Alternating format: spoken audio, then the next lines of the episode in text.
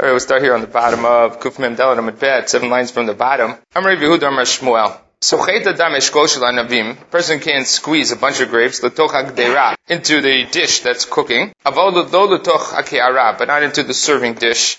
The difference being that a Gdeira doesn't have liquids in it. It's usually solids that are in there, or solids are always in there. The Ke'ara does not have that distinction, and sometimes it has liquids in it. So even though that may not be your intent this time, we're worried about that situation where you squeeze it into the ke'ara. So now Amar Nilmad. So what is the conclusion from this statement? Someone can milk a goat directly into the dish, but not into the serving dish. Alma, kasavar, mashkea, bala ochel, ochelhu. If you squeeze a liquid out of an ochel and it ends up in an ochel, then you haven't done anything to separate. Meaning that that's not called prika problem that you have here is the malacha of prika, which is separating out items, breaking apart the items. When you do it with grains, you're breaking apart the head of the grain, so you get the kernels out, and you get the chaff and the other stuff to fall away, the head to fall away. Over here, the prika, normally when you milk, the prika is that you're taking the milk out of the A's, out of the goat. So you're separating a liquid from a solid. Over here, the suggestion is that if it is a liquid in a solid and ends up in a solid, then all you've done is move something from a solid to a solid. As Rashi says, It's like you're taking separating two pieces of ochel. So it's not any longer called prika. It's like breaking a piece of bread in half. That's not called prika. So, so over here, when you move an ochel to an ochel, that's not called prika. So now, what we have here is laid out something that is true on Shabbat, which is that you can squeeze from something that's an ochel, you can squeeze out the liquid as long as you put it into another ochel. So the classic example of this on Shabbat is what happens if you want lemon in your tea. So you want to put lemon into your tea. If you squeeze the lemon into your tea, you have a problem. You're squeezing a liquid out of the lemon into the tea, which is a liquid that's problematic. So the suggestion is that if you take the sugar and you place it on the side and you squeeze the lemon into the sugar, then the sugar, which is a solid, if you squeeze the lemon into the solid, that's an ochel to ochel, it's not a problem of prika, and then you put the sugar with the lemon in it into the tea, and that would be fine on Shabbat. So that's the classic difference, or the key difference between these two items of squeezing into a solid versus squeezing into a liquid. So here we have two examples of that. One is by olives and grapes, just squeezing them into a solid versus squeezing them into a liquid. The second thing we have is the A's, is the goat, taking the milk out of the udder, whether you put it directly into the gdeira, into a solid, or whether you put it into a liquid. Over here, the Rabbeinu Tam says something which basically turns the sugi on its head, which is near the Rabbeinu Tam, Dainu Dafka B'Yom Tov. This is only true on Yom Tov, not true on Shabbat. Why? The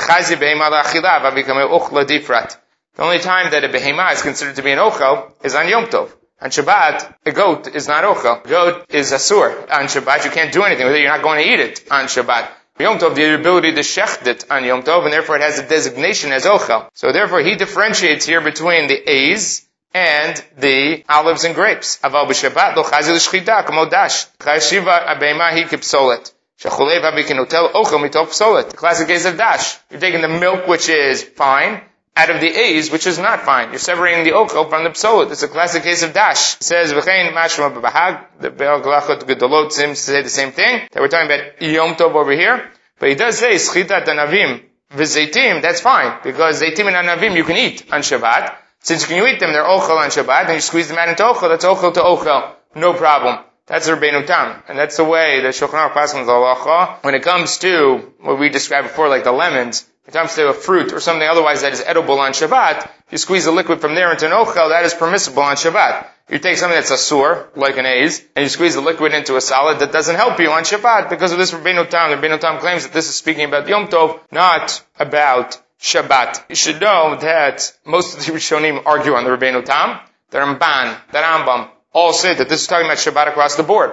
That there is no such differentiation and that this is even true on Shabbat. That's one thing to know. The other thing to note is the Taz. Taz himself who says that there is no Melacha Doraita of Disha Mafarik by milking by these situations. It's only by Gdule Karka. If you combine those two things together, then you can come up with kulot. The Be'ur Halacha himself starts to discuss some kulot that you can come up with that. But knowing the fact that this is only the Rabbeinu Tam, and to narrower set of Rishonim that believe that this is only by Yom Tov and not by Shabbat, then when you get into situations which are difficult or extreme, then you could possibly come up with more kulot. That is uh, something that I suggested uh, many years ago, and then developed over the time, and now spoke to Rabbi Nebenzahl about it and said thought that it was a good idea that many women have an issue when they are nursing that they're unable to nurse the baby directly, and sometimes they have to what they call pump or they have to express the milk. Problem with pumping or expressing the milk is that when you come to Shabbat, Shabbat pumping or expressing the milk will come into this problem, which is a malach of dash because you're taking out the milk and you're storing the milk, which is exactly the malacha. So what you have to do on those days is instead of expressing it into a bottle, you have to express it what we call the ibud. It has to be ruined, has to go away so that you're not doing the malacha of dash, and you're simply doing it to remove the pressure from the woman, not to create the milk that comes out. So either you do it the ibud, which means you do it into a sink, or otherwise you can put rocks or things that are dirty inside the bottles, and that way it's not usable afterwards because you've lost the sterility of the milk. And so there are ways to do it. The problem with that is twofold. There's one problem, which is then you lose all that milk, which is difficult. Difficult from two perspectives. One's for the baby to get it, and number two is from the perspective of the woman. The psychological impact on the woman of having to express milk that just goes to waste over a whole 24 hour period, which is not uh, a simple thing. The, the halacha, if you ask any of anybody, any posek, they'll tell you you have to do that. That's the only option. So many years ago, I thought of this possibility and then developed over time is that today that we use formula for babies. Formula is made from powdered substance. And they take the powdered substance and you put water in it and you mix it to create the formula that you give to the child. So you know that there's a ratio of liquid to solid that you put in there in order to create the formula. If you take a large amount of that powder and then a woman was to express the milk into the powder, then we'd have what do we have in our case right here? Just then a woman who's expressing milk into a solid into a solid, into an ochel, and therefore would not be a problem on Shabbat. Now, of course, it is a problem because of the Rabbeinu Tam, says on Shabbat that's not true, and especially maybe by a human being. But because you have the Ramban and the Rambam who believe that it's true on Shabbat as well, which means that they don't think the whole heter here has to do with ochel, toch ochel, because obviously an A's on Shabbat is not an ochel. They think that's just not called mefarik when you go into an ochel. Plus the Taz who says it's the Rabbanan and the Tosafot that we've seen earlier on, that psychological issues on Shabbat generate heterim when you come to Dinei Rabbanan. If you're mitzvah for all of those issues, there's a possibility that you should be able to do this or allow a woman to do this on Shabbat. And Rav Nebenzahl said to, when we asked him about it, he said that he thought that Rav Shlomo Zalman for sure would have been Mekil in this case, and he thought that there's a good reason to believe that this would be the case, that you could be Mekil in these situations. So just a way for women in that difficult situation to deal with it. Generally with, with have of animals, all goes to Ibud, right?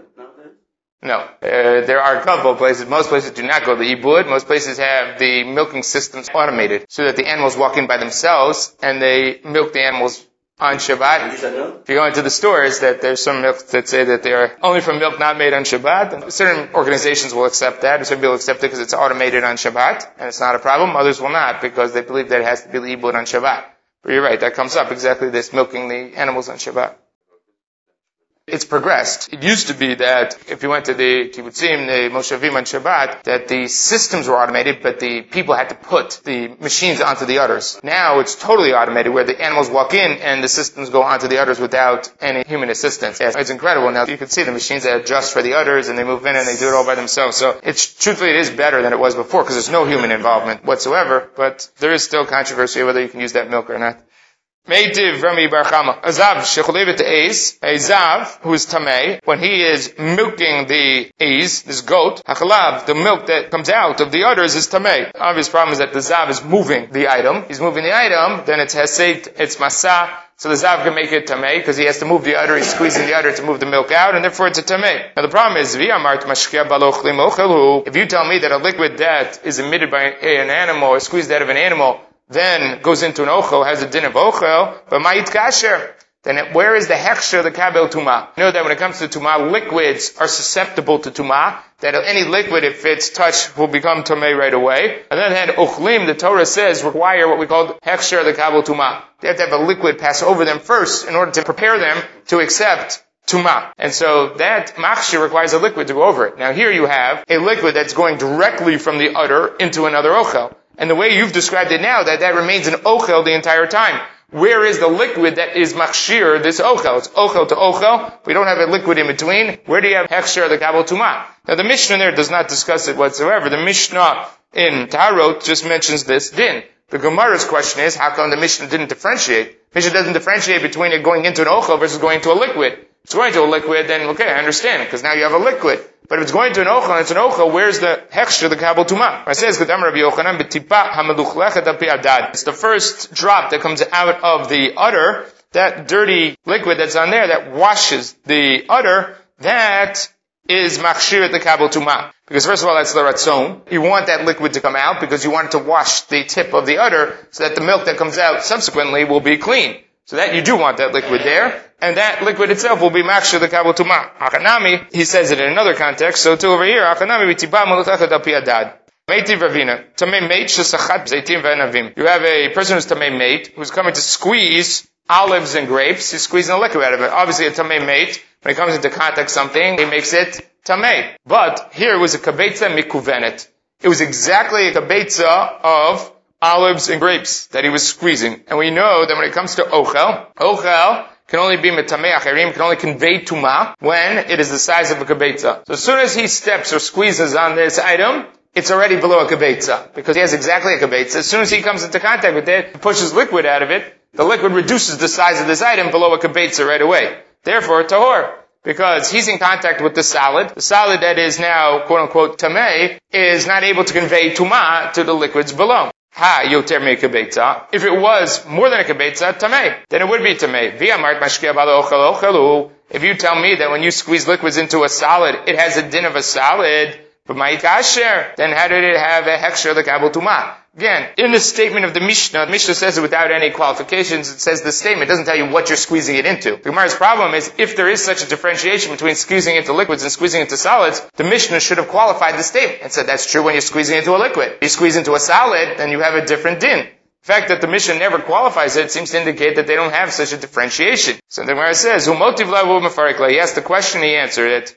The easy solution is to say the Mishnah time in a case where you are squeezing it into a liquid. So therefore there's no question. He basically creates the qualification of the Mishnah without having the Mishnah qualify itself. And you could have answered this for the previous Mishnah as well, that the Zav is is squeezing into a karais. He's squeezing into something that's a liquid. In case you're squeezing into liquid, all these dinim are true. When you squeeze into a solid, it has a different din. The Mishnayot are not addressing that issue. So Amar Abir Kitanai. This din that we're speaking about here, that when you squeeze a liquid into an ochel, is considered to be an ochel, that is actually a machloket tanaim. A machlik ba'anavim, person who is using grape juice to baste his chalot, lo hukshar. The chalot are not mukshar lekabel tumah. Yehuda omer hukshar, that they are mukshar lekabel tumah. My love, b'haka miflege, this is what they're arguing about. Marsav mashkia balo chelo When you squeeze the grapes onto the challah, that's Ochel to ochel, you don't have a liquid, so how can you be makshir the kabel tuma without a liquid? Marsav lav ochelu. The other one holds no, that it is a liquid. If you have a liquid on the challah, now you have something that was makshir the kabel tuma. Amar papa kuliyama mashke abal ochel lav ochelu. Everybody agrees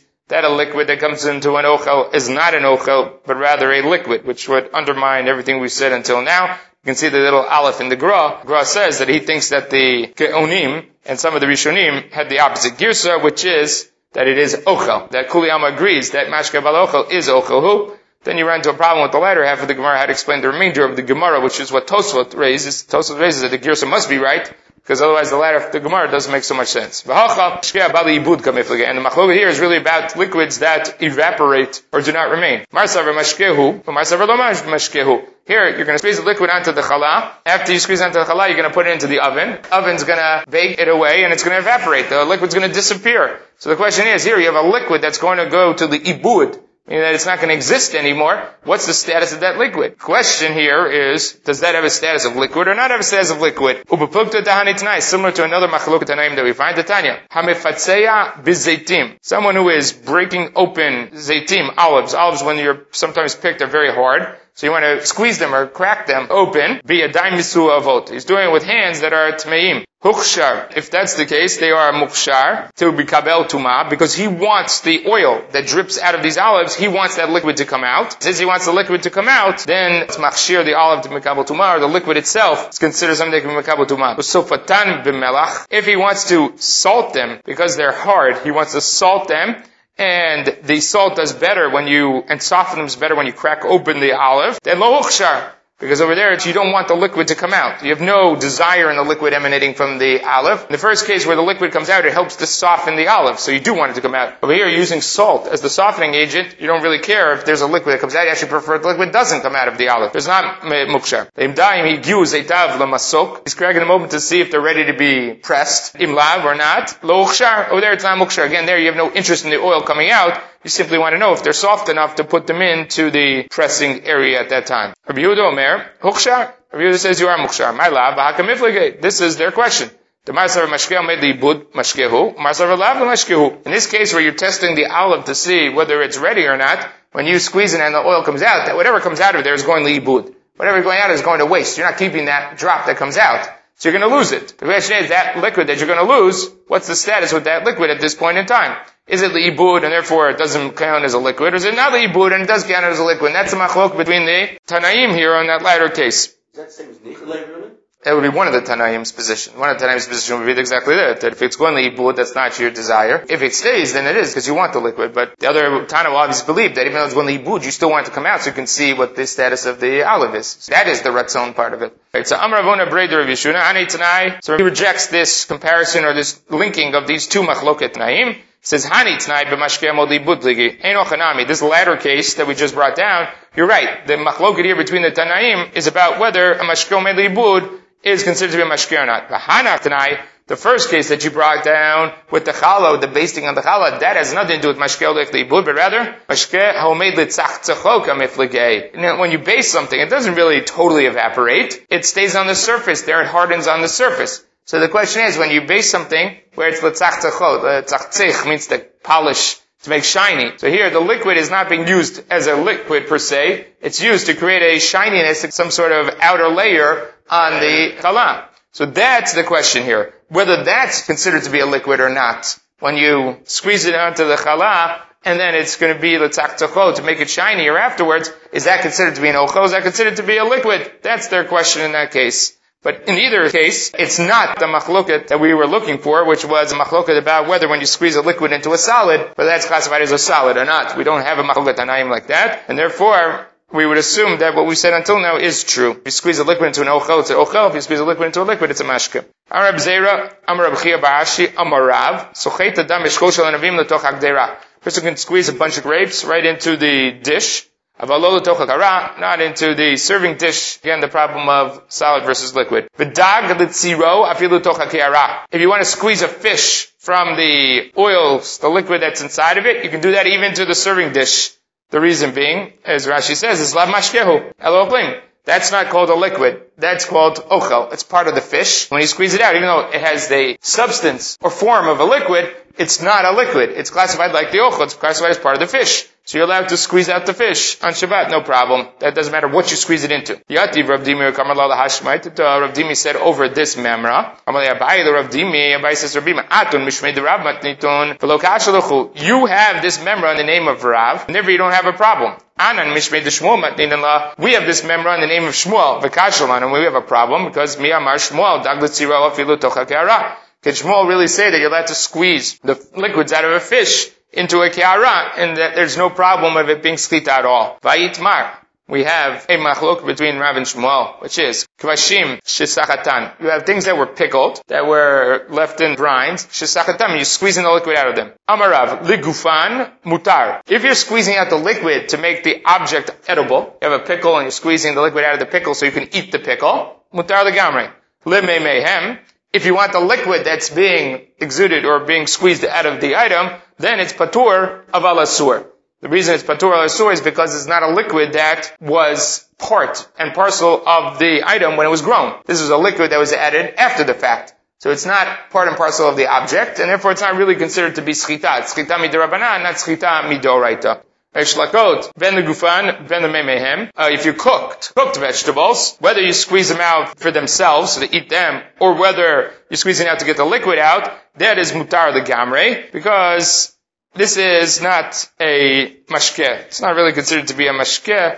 Okay, Shmuel Amar, echad kivashim ve'echad shlakot. Doesn't matter whether he was pickled or cooked. The gufan mutar. If you're squeezing out the liquid for the object to eat the ochel, that's fine. If you're squeezing out to get the liquid, patur of alasur. So here you see a case. You have an object which is similar to a dog. And Shmuel says that it's patur of al asur. By a dog letziro, he would also suggest that it be patur of al asur, and we have it being mutar the gamre to squeeze this tzir out of the duck. So Rashi says, Rash lakot, these cooked vegetables, dumya the dog letziranhu. Similar to a dog with a tzir, and yet Shmuel says patur v'asur. Amalei, lukim, einai ra'u v'lozar, kalu chilyutai b'cheki. Basically he's saying, einai ra'u, my eyes saw, v'lozar, not someone else. Here it's referring to in the pasuk in Iyov, it's referring to God. But seeing God, over here he's saying that I heard this memra over. Rav Dimi is saying, I heard for sure that I heard this over from Rav and not from Shmuel. Because mipume Rabbi Yirmiyah Shmili, I heard this from Rabbi Yirmiyah, Rabbi Yirmiyah mi Rabbi Zera, Rabbi Yirmiyah heard from Zera, which connects already up to the member that we had above, Amar Rabbi Zera. And Rabbi Zera may Rabbi Chia Bar Ashi. Rabbi Zera heard from him. Rabbi Chia Bar Ashi may Rav. So we have a direct link to Rav. I'm telling you clearly that I have the member from Rav and not from Shmuel, so you shouldn't worry. It's not a problem. It is from Rav. Gufa. Now here we're going to discuss it. Kvashim shesachatan. You have these pickled items, these items that were soaking in water. Amarav, the gufan mutar mehem patur avalasur you squeeze them out to, to, get the liquid out of the foods, you can eat the food, mutar. You squeeze them to get the liquids, it's patul rasur. Shlakot, items that were cooked. Ben gufan ben whether you're squeezing out for the food or whether to get the liquids out, mutar. There it's mutar the gamre. Shmuel Amar, echad zeh ve'echad zeh, the gufan mutar the mehen patur v'lasur, similar to what we saw in Shmuel's name before. That, in the case where you're squeezing out to clear the liquid out of the object to eat it, that's mutar the gamre, that's ben shlakot ben kvashim. On the other hand, if you squeeze it out for the liquids, it's patur aval asur. Rabbi Yochanan Amar, echad kvashim ve'echad shlakot, the gufan mutar. Yochanan says whether it's pickled or the soaked items versus the cooked items, you squeeze out the liquid to eat the ochel, that's fine mehen, if you're squeezing out, get the liquid out, kayav chatat. Then you are kayav the gamre. Alright, meitave. So chatin vashim b'shabbat, l'tzorach Shabbat. One can squeeze out kvashim on Shabbat, for Shabbat, avadol motzei Shabbat, but not for after Shabbat. V'zeitim v'anavim lo yischot. Zeitim v'anavim you may not squeeze. V'im sachat chayav chatat. Then you are chayav chatat. Now, the statement here says, so chatin kvashim b'Shabbat. You're allowed to squeeze out the kvashim on Shabbat without any problem, without any qualification. And says it's mutar lechatchila. There's not a single one of these amoraim that says that if you squeezed out kvashim for their liquids, that it's mutar lechatchila. Yet you have a bright here that's saying mutar lechatchila without any qualification of whether it's for the liquid or for the item itself. So it's a question in all of them. Kasha the Rav, Kasha the Shmuel, Kasha the Rabbi Yochanan, Kasha in all of them. They're all going to have to reread the Braita to fit into their opinion. Rav mitaretz l'tamei, Shmuel mitaretz l'tamei, Rabbi Yochanan mitaretz l'tamei. They each answer or reread the Braita to fit to their position, which is Rav mitaretz l'tamei. Rav says that it is uh, the way that he says because sochatin kvashim b'Shabbat l'tzorach Shabbat. One can squeeze out these soaked vegetables, these pickled vegetables, on Shabbat, aval lo motzei Shabbat, but not for after Shabbat, but medvar mamurim. When's that true? The gufan. When you're squeezing out the liquid because you want the vegetable. Aval mehem. If you're squeezing out for the liquid, it's patur aval asur. So that little line was missing in the Breita. He's filling it in. And shlakot, when it comes to shlakot, ben the gufan ben the mehem mutar. Then whether you want the liquid or you want it for the food itself, it's mutar. V'zeitim v'anavim lo yiskot.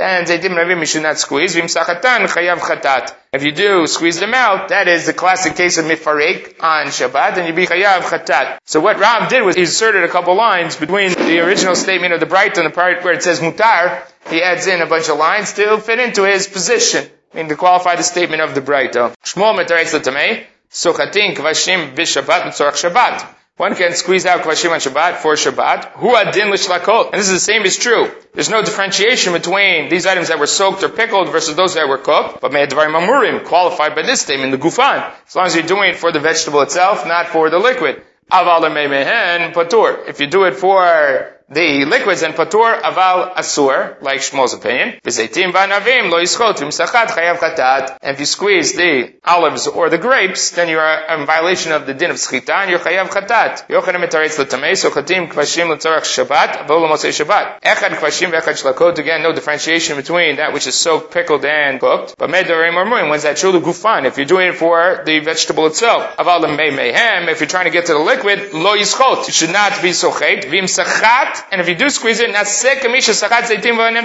it's equivalent to squeezing out olives and grapes, and you would be chayav chatat. So each one of them dealt with the Breita, in order to fit their position. Alright, Amar Rav Chiv Rashi Amar Dvar Torah, That mina Torah, the only fruits that when you press them have a dindo right of schita are olives and grapes, which is basically a key to the sugi in the end. That's really true. That olives and grapes have this unique status of pressing because they are made for their liquids, and therefore when you press them, that's problem. That's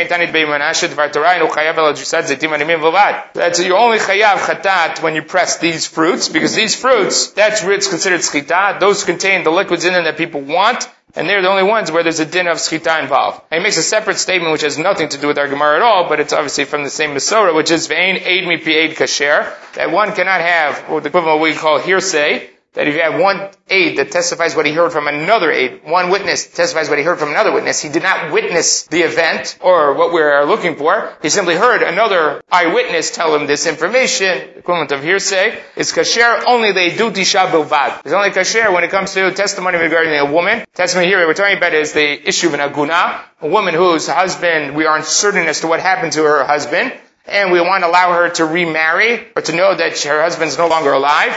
In that situation, the Chachamim are mekil in these situations to allow testimony that otherwise would not be allowed in the court system in order to take care of these agunot and these difficult situations. So therefore we allow this evidence, which would not, again, be allowed in a normal case, in order to free this woman from being an agunah, just so we know that her husband really passed away. It's a whole sugya for Yivamot. Here in summary, that's what we're speaking about here. That's a broader question, which is not so simple to deal with, right? But It's also in brachot. An orange juice today, we make a bracha of shahakol because the Gemara says in brachot that it's zeyabalma, like exactly what you're describing, is that they viewed those fruit juices as being nothing versus the grapes and olives where it is. Today that's different. Today we squeeze oranges specifically for their juice. And yet the bracha remains shahakol, which is not so controversial, but it really should be more controversial, which is that maybe the bracha should be bori pre'etz because we are keeping the liquid. Maybe you should make a bori pre'etz, and maybe, as you're suggesting here, they should also be under that din of schita, which we, the two should come hand in hand. That if you view the juice as being something significant, it should become bori peitz, and it should also be a problem of schita. Halachically, we have, really hasn't moved in that direction, which is that we still view zaytim and anavim in that way. We only make brachot in that way. It hasn't changed, although maybe it really should move in that direction. By the way, can you use this type of subpart testimony when it comes to the edut of b'chor? B'chor, which is given to the Kohen by the Israel. The Israel hands it over to the Kohen. The Bechor belongs to the Kohen. Kohen may not eat the Bechor unless if it's a Bechor Tam, he brings it up as a Korban in the Mikdash. Or, if it gets a mum in it, it gets a blemish in it, and allows him to eat it as chulin in his backyard, you know, that he can have it at home. So today, obviously, where there is no Mikdash, the only way to free up the Bechor is to have it get a mum, and then he can eat it. So the Kohanim were chashudim on this. Kohanim, obviously, they had a incentive to have a mum or blemish show up in this Bechor, because then they could eat it. If they didn't, they had to support the animal all this time, they had to feed it, take care of it until it got a mum. It was an inconvenience. It was a burden to them. So the Kohanim were suspected of putting mumim in it, and therefore a chacham would not be matir, an animal with a mum in it, if it was brought by a Kohen, unless he had evidence or outside witnesses that said that the mum came by itself and was not placed there by the Kohen. The Gemara here wants to know, do we use also this subpart type of testimony? Do we allow it in this situation? So now, Ravami Asir, Ravami says it doesn't work. Ravasi, Shari. Ravasi says it is mutar and we can have this type of testimony. So Amalei Rav Ami the Ravasi, Vahatana de Menashe, Ein Eid Mipeid Kosher, Elo Le'edu Tisha Bilvad. Here we have, we have a bright thought that suggests that the only time Eid Mipeid works is in this one unique situation, which is Eidut Tisha. So how can you expand it to Bechor? Ema Le'edut Sha'isha Ksher Bilvad. Don't read it, it's only good for Eidut Tisha, meaning in the case of Aguna, Rather, it works in a case where we accept subpar testimony. For instance, when we accept women as witnesses women who are otherwise disqualified as witnesses. In certain instances, the Chachamim allow them to be witnesses, which is, first of all, in a case of a Bechor, they allow them to witness. In the case of Aguna, a woman can testify as to the fact that the husband passed away. So in those situations where an Isha is allowed to be a witness, so too Eid Mipi is allowed. Meaning we're already dropping the standard of Edut, then it expands not only to Isha, but allows for Eid Mipei to happen, and that's the way that Ravasi read it. Rav Yemar, Achsher Eid Mipei the Bechor, Rav Yemar himself used to be Matir Bechorot, that were done through hearsay, through Eid Mipei, a witness to a witness. Karile Meremar, Meremar said about Rav Yemar, that he was Yemar Shari Bukhra. He was Yemar, they make you buy Bechorot. That was his name. He was known as the man who allowed the Bechorot to go through. The Hilchata and the halacha is Eid Mipi Kasher the Bechor. That it is true that by Bechor you can also use this Eid Mipi.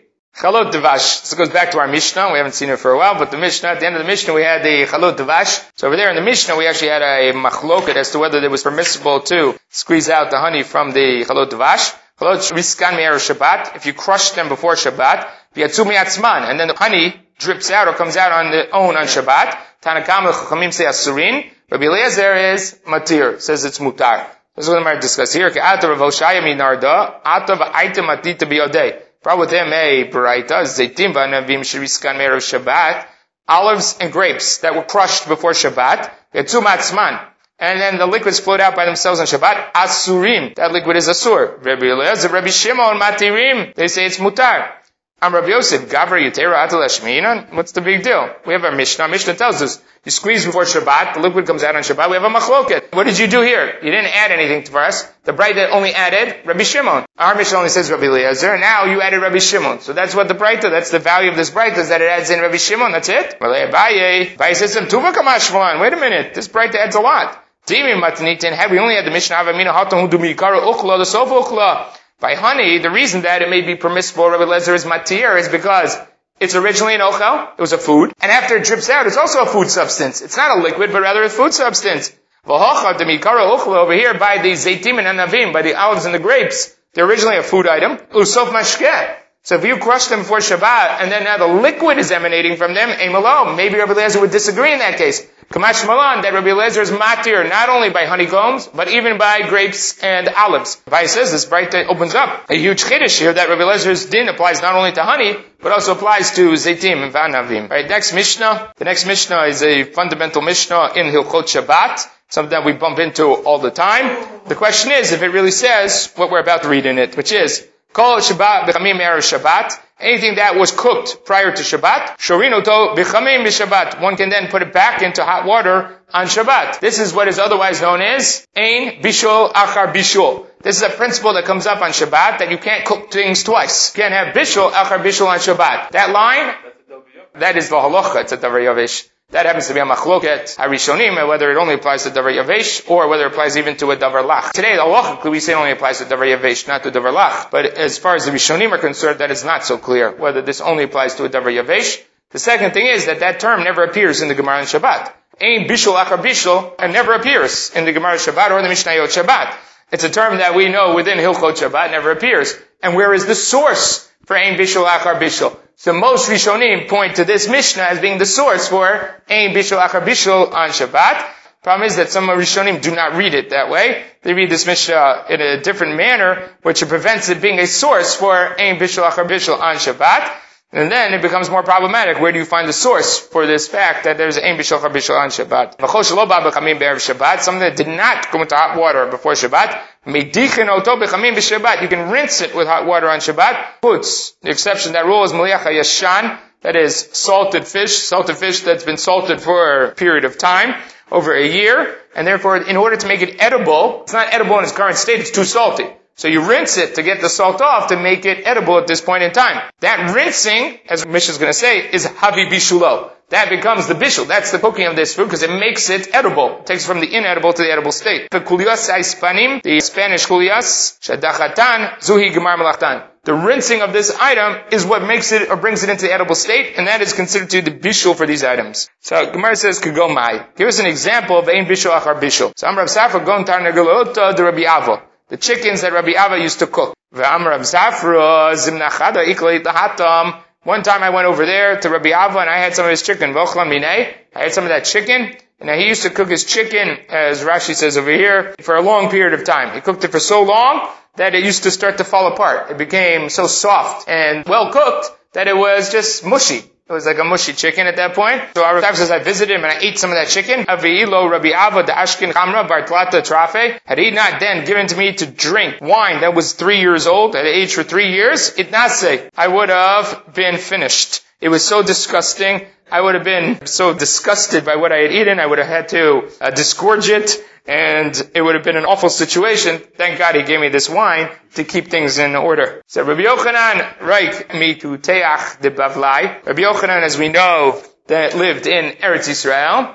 And whenever he heard about Kuteach Bavlai, or Kuteach Bavli, which was this dish that was popular in Bavel, it was a dip that was made out of stale bread, rotten milk, and some other good things that were put in it, and salty. It's a problem for chametz on Pesach, but it was a dip that had a long shelf life, and it was very pungent, and they used it as a dip in Bavel. Rabbi Yochanan obviously had the chance or the opportunity to taste some of it, and it didn't sit well with him. So Rabbi Yochanan, every time he remembered this dish from Bavel, right, he used to expectorate, he used to spit out, made him uncomfortable. So I'm Rabbi Yosef, Rabbi Yosef was upset. Rabbi Yosef is from Bavel. Why is this Rabbi Yochanan is making fun of the Babylonian dishes? Velirok Anan mitana galota the Rabbi Ava. What is he talking about? You know, Arkuteach Abavli. What about that chicken that Rabbi Ava used to make? You know, that gives us the same feeling. We have the same experience by that. Va'od, Amar of Gaza. Zimachada Ichli Tahatam says one time I went over to Eretz Yisrael. I made this Kuteach Bavli. I was homesick and I wanted to make some of my Kuteach Bavli. Shilamine Kol Briche de Marava. And at that point, all the sick, all the ill in Eretz Yisrael say, wait, give us some of that stuff. It's really good. It's helpful. So here Rabbi Yosef is trying to bring Kuteach Bavli back to its former glory. What happens if you actually rinse these items off? If the Mishnah says you're not allowed to rinse them, if you do rinse them, what does that mean? Is that an Isa Rabbanan or is that an Isa Doraita? So Rav Yosef. If you do rinse them off, you're in violation of an Isa Doraita. Amar Mar Brei Ravina, Af Anan Nami Tanina. It's our Mishnah. חוץ ממליח ישן וכוליאס היספנים שהדח חתן, זוהי גמר מלאכתן. Shmamina, you see from that that the Mishnah believes that if you do do it, then you're in violation of Bishul, you're in violation of Gemar Malacha Bishul, of doing something that is an Isur Doraita on Shabbat. Why do we call it Bishul? Because Bishul is not like we think of cooking. Bishul is moving some from the state that it's inedible to an edible state. So, so to over here, you're moving from an inedible state to an edible state. That's called Bishul. So Bishul is not defined by simply hot water and cooking, like we think of it. It's something that makes something from the raw state to the cooked state. So over here, it's moving it from the salted state where it's inedible to the edible state, which is that you remove the salt from it. Yativ Rabbi Chir Bar Rabbi Asi Kamed Rabbi Yochanan. Yativ Rabbi Yochanan Lekamanam name. Rabbi Chir Bar Abba and Rabbi Asi were sitting in front of Rabbi Yochanan, and Rabbi Yochanan, the teacher, began to doze off. Why are the fowl in Bavel so fat? Says like, why don't you go down to the Midbar in Azah, and I'll show you even fatter ones here in Eretz Yisrael. Why are the holidays in Bavel so happy? Because they're so poor over there. Since they're so poor, they never get a rest from their work. They never get to eat well. Only on the Yom Tovim do they have that experience. And that's why they enjoy them so much. Why do the Talmidei Chachamim and Bavel address so nicely? Because they're not such good learners. They're not such great Talmidei Chachamim. So instead of getting the honor from their Torah, they get the honor from their clothing. Because they need to gender a certain amount of respect so they do it through their clothing rather than through their knowledge. Why are the Ovdei Chachamim? Why do they have this zuhama about them? Whatever this zuhama means, some say it means lustful, others say it means that they reek, others say that it's impure. We'll go with the word zuhama, assuming that it incorporates one or many of those items. Because they eat these non-kosher, creepy, crawly things, things that are disgusting, and therefore they zud, this type of zuama that is generated by them eating these items. Sit Atabu Rabbi Yochanan. Rabbi Yochanan, after dozing off, popped up his head, woke up, Amalu, Dardike, my youngsters, Lokacha Martechem, haven't I told you before? Mordacha Chama, Achotiat, say to wisdom that you are my sister, Im Barur Lecha Davar Shasur if the item is clear as day to you, like fact that your sister is Asur to you, Omreya, say it. Vimlav, Reyu. Better to be silent when you don't know than rather to make up things or try to give answers. Tell us which one do we get wrong here? What did we say wrong? Now we're going to go through all of them. Why the birds are foul in Bavel so fat? Because they never went into Galut. Shnemar, because it says the Pasuk in Yirmiyahu, Sha'anan Mo'av min. The Navi is going through all the different nations, it says with regards to Moab, Sha'anan Moab Urav, you're at ease from your youth. Shokei to El Shmarav, and you're settled by its lease, meaning that they never moved. Moab being out to the east of Eretz Israel, similar to the placement of Bavel. And since they didn't have to go, nothing went into Galut over there, they got fat because they didn't have to travel very much. They didn't have to move. They never went into the Golah. Over here, that implying that the birds or the fowl in Eretz Yisrael did go into Golah, and that's why they weren't so fat. How do you know that the birds or the fowl in Eretz Yisrael did go into Galut? The Tanya, we have a bright Ish Yehuda. There were 52 years in which Yehuda was desolate. There was not a single person that passed through Yehuda. Shenemar, Basuf says in Yirmiyahu, I think this is the Haftorah for uh, Tisha B'Av, the, the Haftorah that we read on Tisha B'Av, which is El Arim Eseb On the mountains, I should be weeping and wailing. The, it says V'chule here, the part that they skip is that uh, I should have a kina. The word kina for what we have for kinot of Tisha B'Av comes from this, that Yirmiyahu says that I will have a kina. From the birds of the sky to the animals, nadadu. They have traveled away. They've gone away. Alochu. They're not there anymore. So you see that the animals left Eretz Israel, that they went into Galut. Behema in gematria is 52, and that's how Rabbi Yehuda gets the limud that for 52 years the place was completely decimal. Now that obviously is an asmachta, but the Gemara is also after the pashtuta pasuk, which is that there were no animals. They were put into Galut. The place was desolate, and that's why they are skinnier here than they are over in Bavel. Am Rabbi Yaakov, Am Rabbi Yochanan, kulan chazru chutz mikuliyas ha'ispanin all the animals returned to Eretz Yisrael, to their original location, except for this Spanish kuliyas.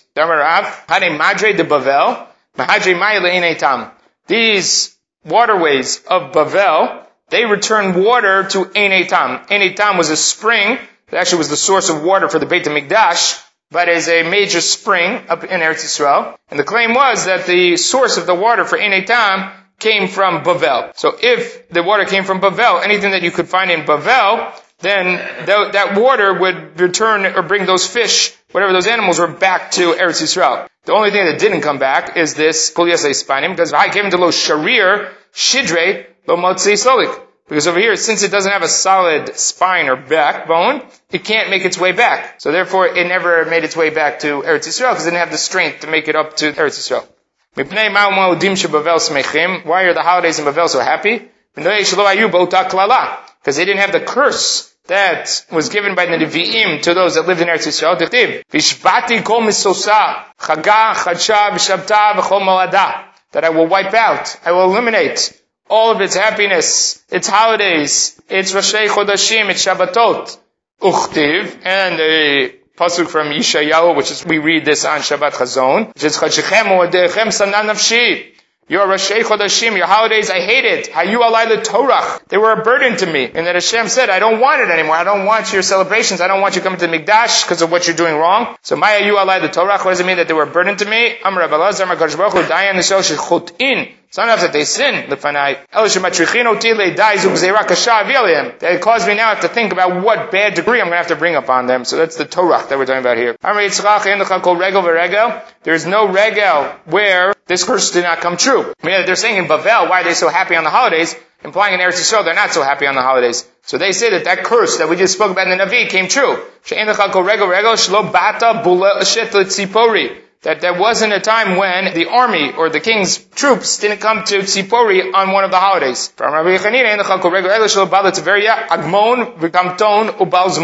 There was never a time then in Tiberia that these people did not come to visit Tiberia and to cause problems or to put on gzerot. And as Rashi says, the komtin is Lashon Lazu Shilton. So these are people that are leadership positions within the government. Why did the Talmid Chachamim in Bavel dress so well? Because they're not at home.